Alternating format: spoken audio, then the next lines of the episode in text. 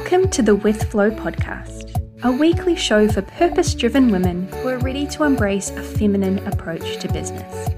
We'll be chatting all things cycle awareness and using your intuitive superpowers, combined with the more practical aspects of business like systems and planning. I'm your host, Laura from Business with Flow, cyclical business mentor and systems queen. My mission is to show you that business can be fun and easy, that you can do it in a way that is right for you and feel inspired, organised, calm, and in control.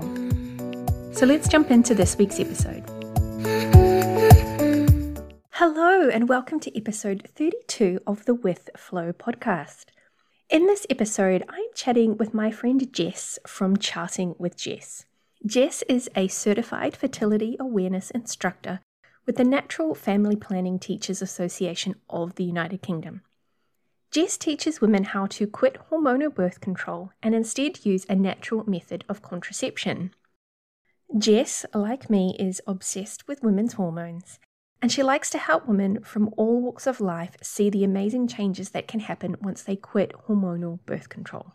Jess understands that it can be overwhelming when you're first discovering this information and she ensures her clients feel supported, empowered, safe, and secure when learning this method. Jess works with her clients to have a deeper understanding of not only their menstrual cycles, but also how these cyclical hormonal changes, which you know we're all about this on this podcast, affect your physical, mental, emotional health and well-being every single month. Jess is based in Melbourne, Australia, but she works with clients online all around the world. And I'm so excited to bring this chat to you. In this episode, we're chatting all about the fertility awareness method, which is a natural form of contraception, and how you can start charting your cycle to identify your fertile window to either avoid conception and pregnancy or in order to conceive. So let's jump into the chat. Jess, welcome to the With Flow podcast. It's so nice to have you here. Thank you. Thanks for having me. I am really excited to be chatting to you today all about the fertility awareness method because it's one of those topics that we wish we were taught about when we were young and going through puberty and getting our periods and understanding actually how our body works and that we're not actually fertile and can't get pregnant every single day of the month and all of that good stuff. So I'm really excited to chat to you and learn a little bit more about that. Yeah, thank you. So let's just start for people who might be listening and they have no idea what the fertility awareness method is all about. Can you maybe just give us a brief introduction to it? Yeah, so fertility charting is basically charting your menstrual cycle from the start of your period until the next period. And then you also can track your temperature.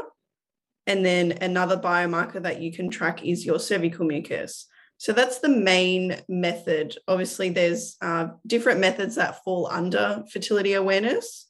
So the method that I practice and teach is the symptothermal method, which is taking your temperature every morning and then also tracking your cervical mucus. What is your story? How did you first come about fertility awareness and decide to start practicing it? Yeah, it's a funny story. I was, it was just as if it fell into my lap because I was laying in bed on a Saturday morning, as you do at 11 a.m., still in bed, scrolling on social media. And I saw an email come through from a health coach that I follow.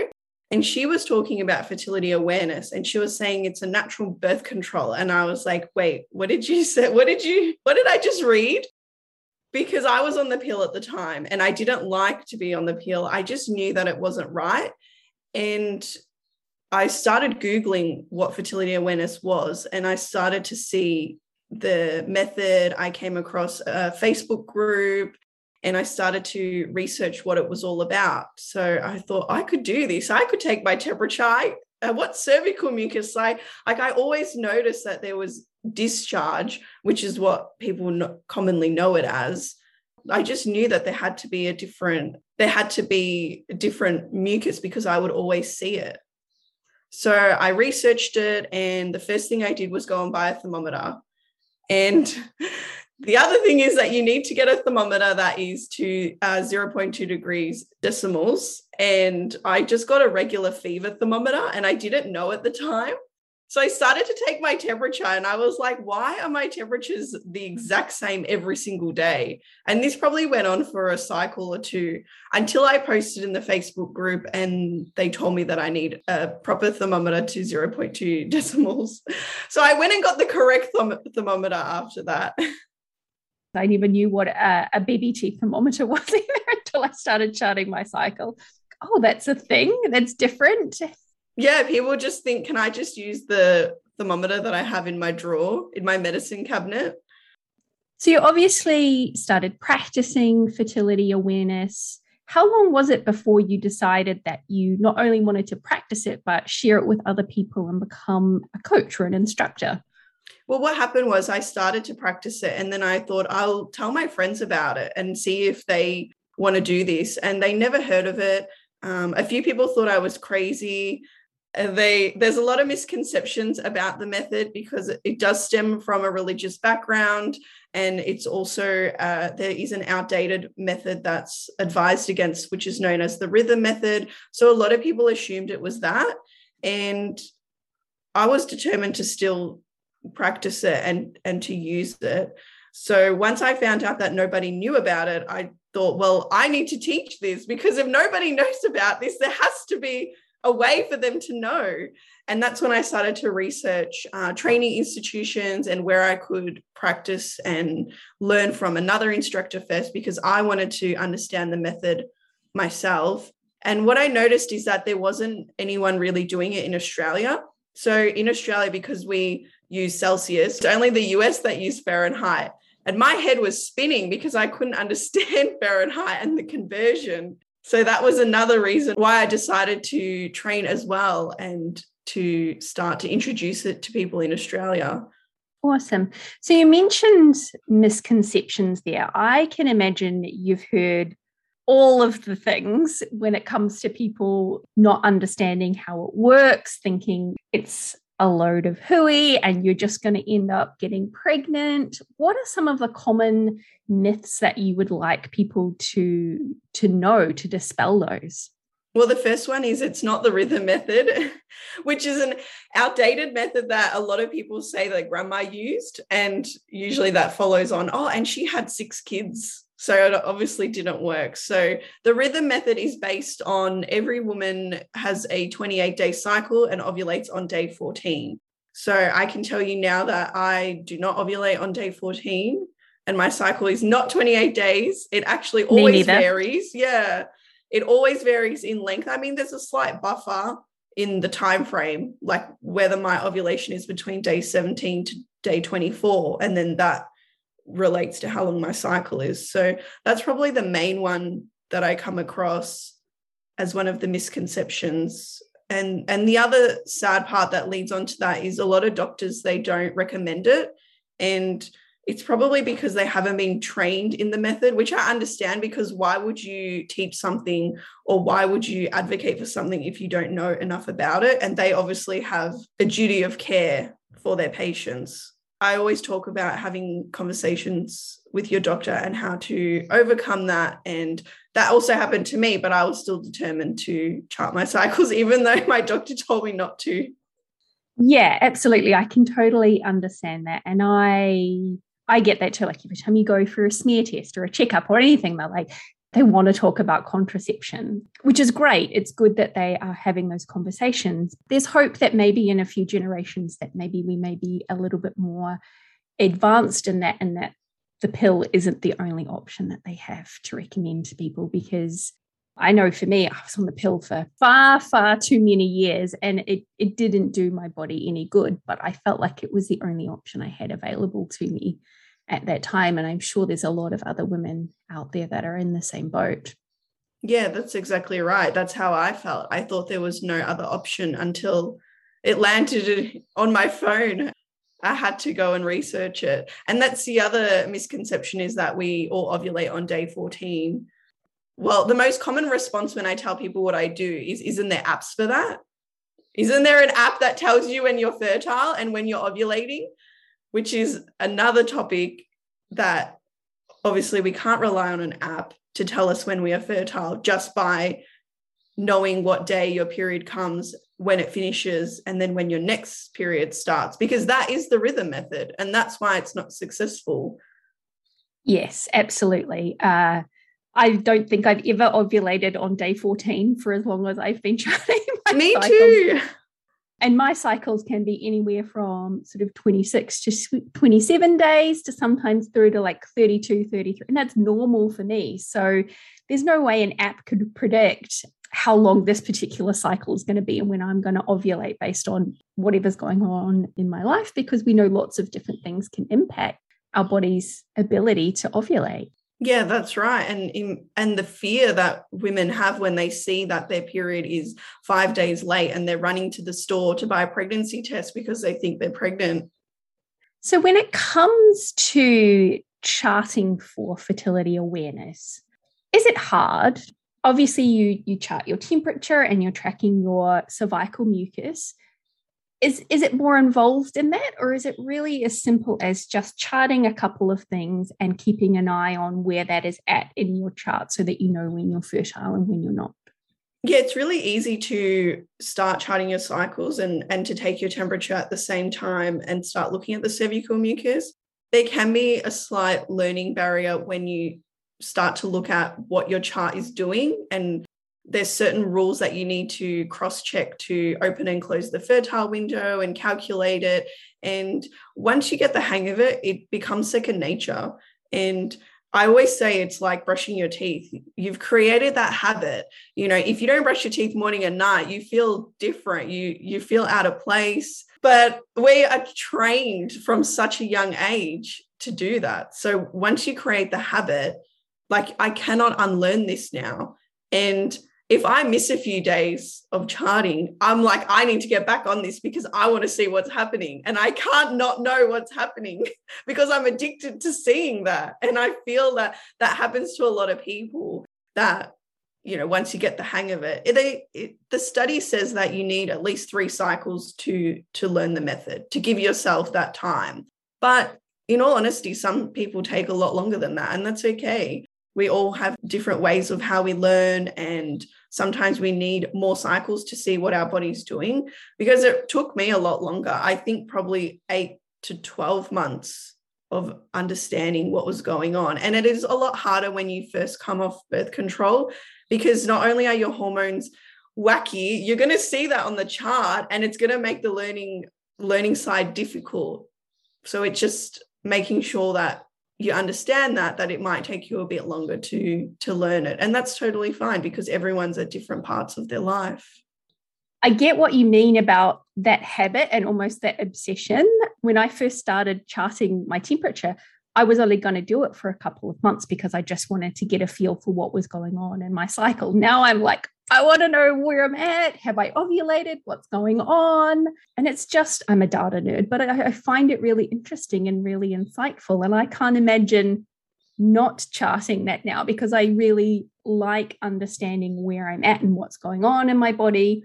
And when my temperature starts to spike, and I can go, oh, right, I've ovulated then you know all of the things come in about right i'm moving into the luteal phase. I know i'm going to be hungry so that's cool. I can start to eat a little bit more. Um, i know i'm going to start to feel a bit more tired so i can start to slow down and all of that good stuff. And of course if you're charting for fertility knowing that it's now safe to once you've closed that fertile window it's now safe to have sex again. So i'm totally with you on that. I can't imagine not doing it because I love having that connection and that understanding of what's going on in my body.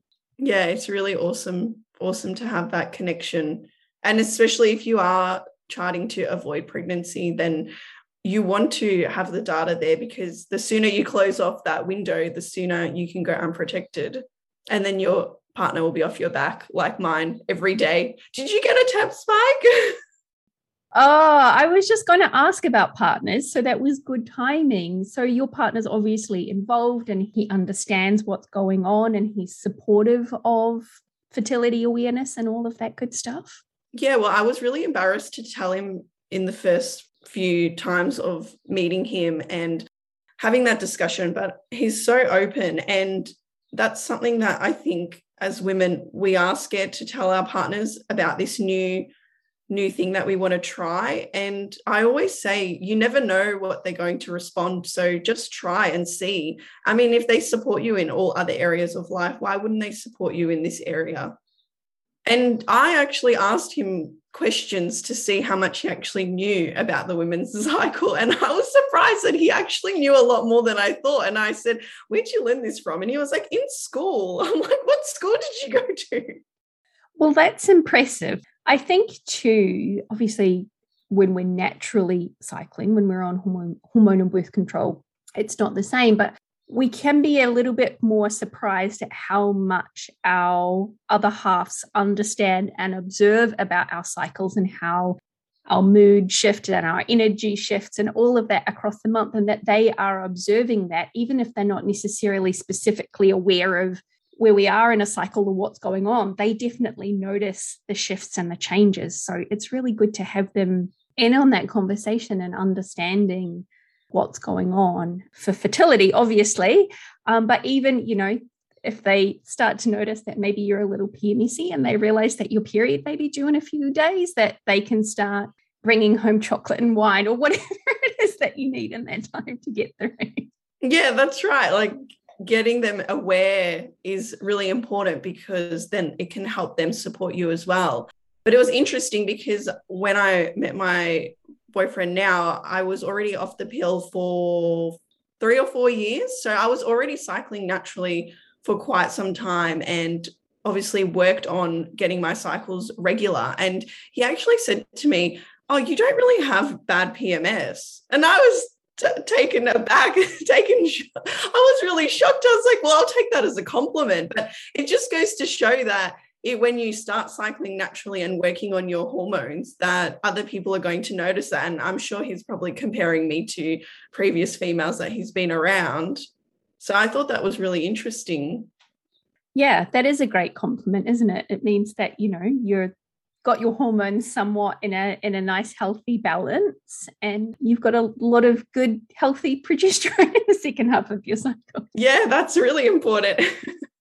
So one of the things that i really love and appreciate is that on your instagram page you often will take a screenshot and share your charts with people so that people can start to see what a chart looks like. And I know that recently you shared one where you were explaining that you are in a long cycle and you were showing some of those signs of my body tried to ovulate and then and then it didn't and then it tried again. I think it's really important that we we share that information and we have those conversations, which is one of the reasons why I always appreciate that. But I would love to chat about what are some of the reasons why women may be experiencing something like you have with that longer cycle and maybe not ovulating or the body is trying to ovulate and it can't? Yeah, well, at the moment, I'm on a really long cycle. I think when I posted that, I was on day 43. So I'm still on day 46 with no ovulation. Maybe today uh, or yesterday, we'll see what happens but yeah, it's really disappointing when you start charting and then you see these things in your face. Like we were saying, how we want to see the data, but then I'm seeing the data and now I'm thinking, what's wrong with me? Why am I ovulating? But I always look back and reflect on my cycle as to why, because a lot of my clients do say to me, why am I ovulating? And I'm like, the answer is so broad and so big. And the key word is probably stress. But stress can come in so many different forms and stress can affect people differently. Like your stress might be different to mine. You know you might have a sick parent or i might have a baby that i'm looking after like on different spectrums of the stress. And usually i like to reflect back and see what i have done or maybe there's something that i can change. Maybe i was slack on my nutrition or i introduced a new exercise routine, which I think that's the reason because every time I stick to a calorie deficit or start exercising more than what I do, then I tend to have a long cycle until my body gets used to it. So that's something that I notice for myself, but it's creating that awareness why why is that happening to you? Sometimes you might be on the other spectrum where you have really short cycles. So you're not getting enough progesterone and you've got that really short luteal phase. So after you ovulate, you know, you get your period within five days. Yeah, it's so interesting, isn't it? As you said, the key point there is stress and understanding the impact of stress, whatever that is for you, has on your hormonal balance and having a good, healthy cycle, or maybe having a cycle that is a little outside of the norm.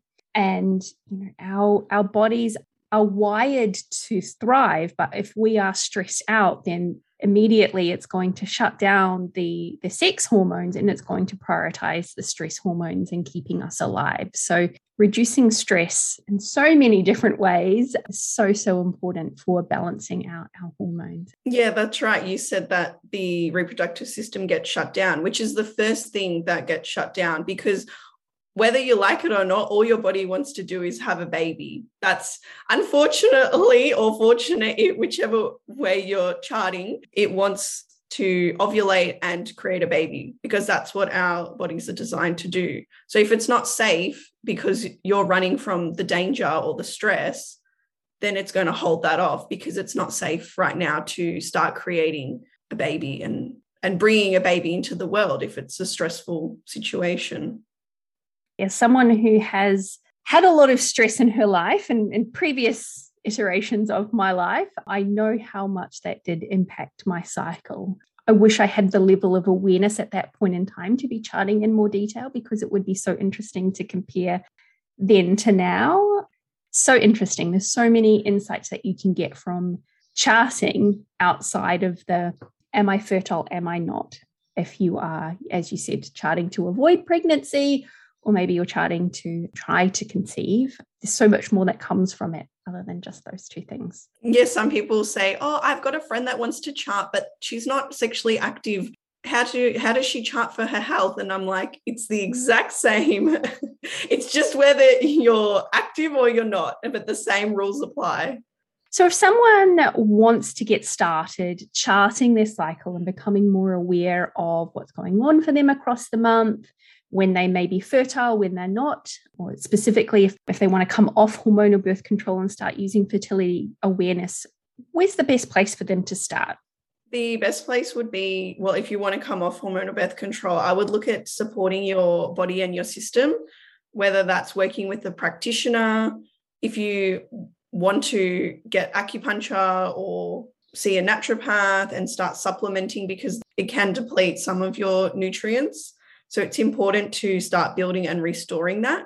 But then if you want to get started, you just need a basal body thermometer and then a way to track your data. So whether that's downloading an app or if you want to use a paper chart, some people still use paper charts. That's also an option as well. Awesome. And I know that you use the temp drop thermometer. Do you want to explain a little bit about what that is and why that sometimes might work better than the uh, the usual pop it under your tongue basal thermometer? Yeah, so the basal body thermometer can be taken orally, or you can also actually take it vaginally as well. That's also um, helpful if you're a mouth breather, because if you're mouth breathing, then that dries out the, the mucous membranes in the mouth. So then if you not getting clear enough readings, you can actually also use it vaginally. It is a warmer environment and it tends to stay that same temperature continuously. Whereas the mouth, if you start talking or have a sip of water, that's going to affect it. But the Tempdrop, which is really good for people that don't wake up at the same time every day, because it's important if you are using a basal body thermometer to take it at the same time. I have used a basal body thermometer. That's what I started out with. And even just the slightest 30 minute difference for me was affecting my temperatures. And I found out that I'm a restless sleeper. So that's why, because I tend to move around a lot. So that creates a higher temperature in my body than than usual because that's why we take our temperature it's the body at rest temperature so the armband's really good if you can't take it at the same time every day so it's advertised for people that uh, um, breastfeeding, if you're waking up at different hours of the night, if you're a shift worker, or like me who just doesn't wake up at the same time every day. So I've been using that for three years now. I bought it when it first came out. and I love it. It's it's a really good device. So you wear it on your arm, your upper arm. So the device sits under your armpit. So when you put your arm down, it's pressing under the armpit. And what it does is it tracks your temperature throughout the night and it also has motion sensors. So it knows when you are at rest and then it starts to detect that resting body temperature. And then when you wake up and take it off, you can sync it to the app and then it will give you your average basal body temperature. Oh, that's so interesting, isn't it? The way that technology has advanced in the last couple of decades is, yeah, so interesting. It's really good if you go to sleep really late on the weekend and then you want to sleep in. Like sometimes, like if I'm out having drinks, I don't get to sleep till 3 a.m. and then I wake up at 10 and that filters that out because alcohol can also affect your basal body temperature.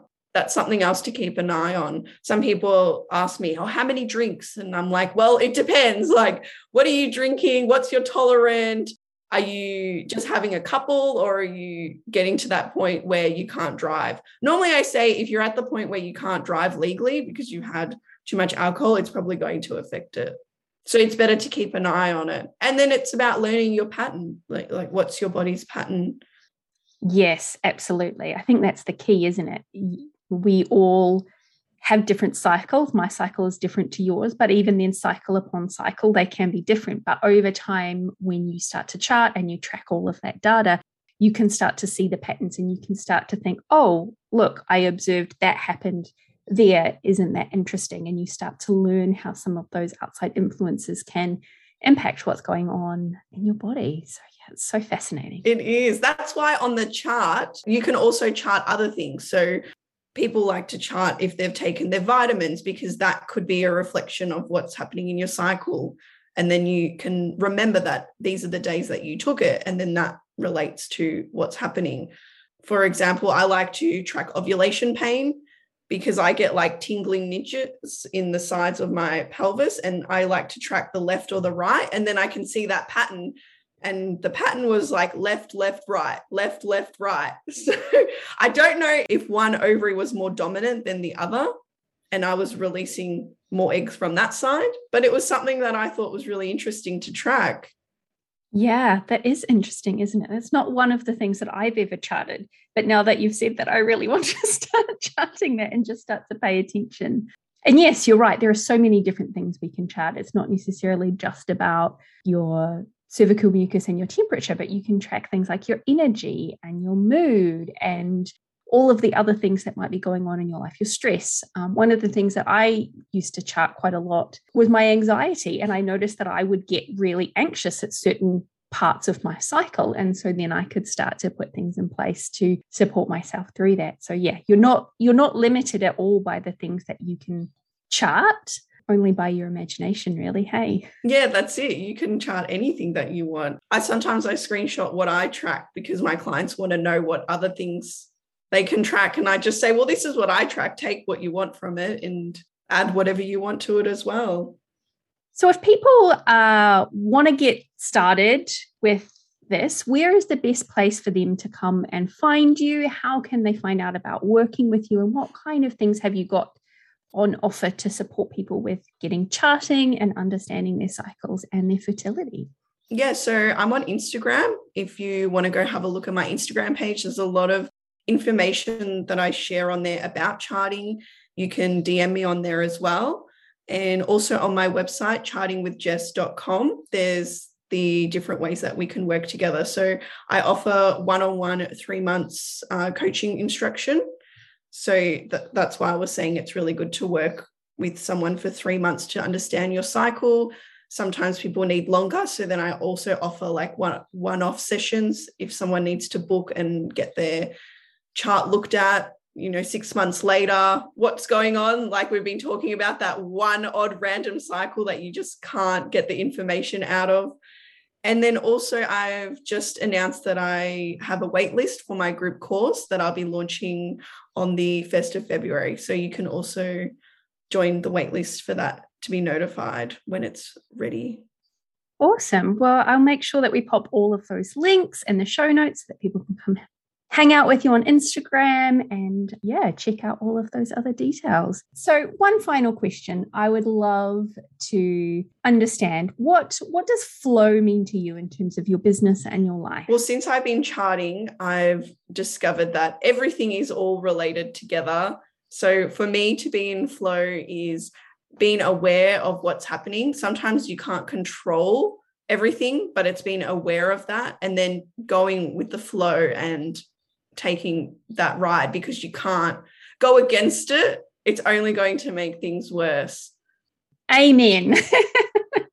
it's what we're all about when we talk about embracing our cycles and living in alignment with them. Thank you so much. That was a really awesome conversation. And I hope that it has given people out there who may not have heard of fertility awareness a little bit more of an understanding of what it is, maybe piqued their interest. We'll make sure we pop all of your links in the show notes so that they can come hang out with you if they want to find out more. Thank you so much. Thanks for having me and letting me share the message with more women to be able to chart their cycles. Absolutely. I think the more women understand what's going on in their bodies, the more that we can embrace it, the more we can change the world.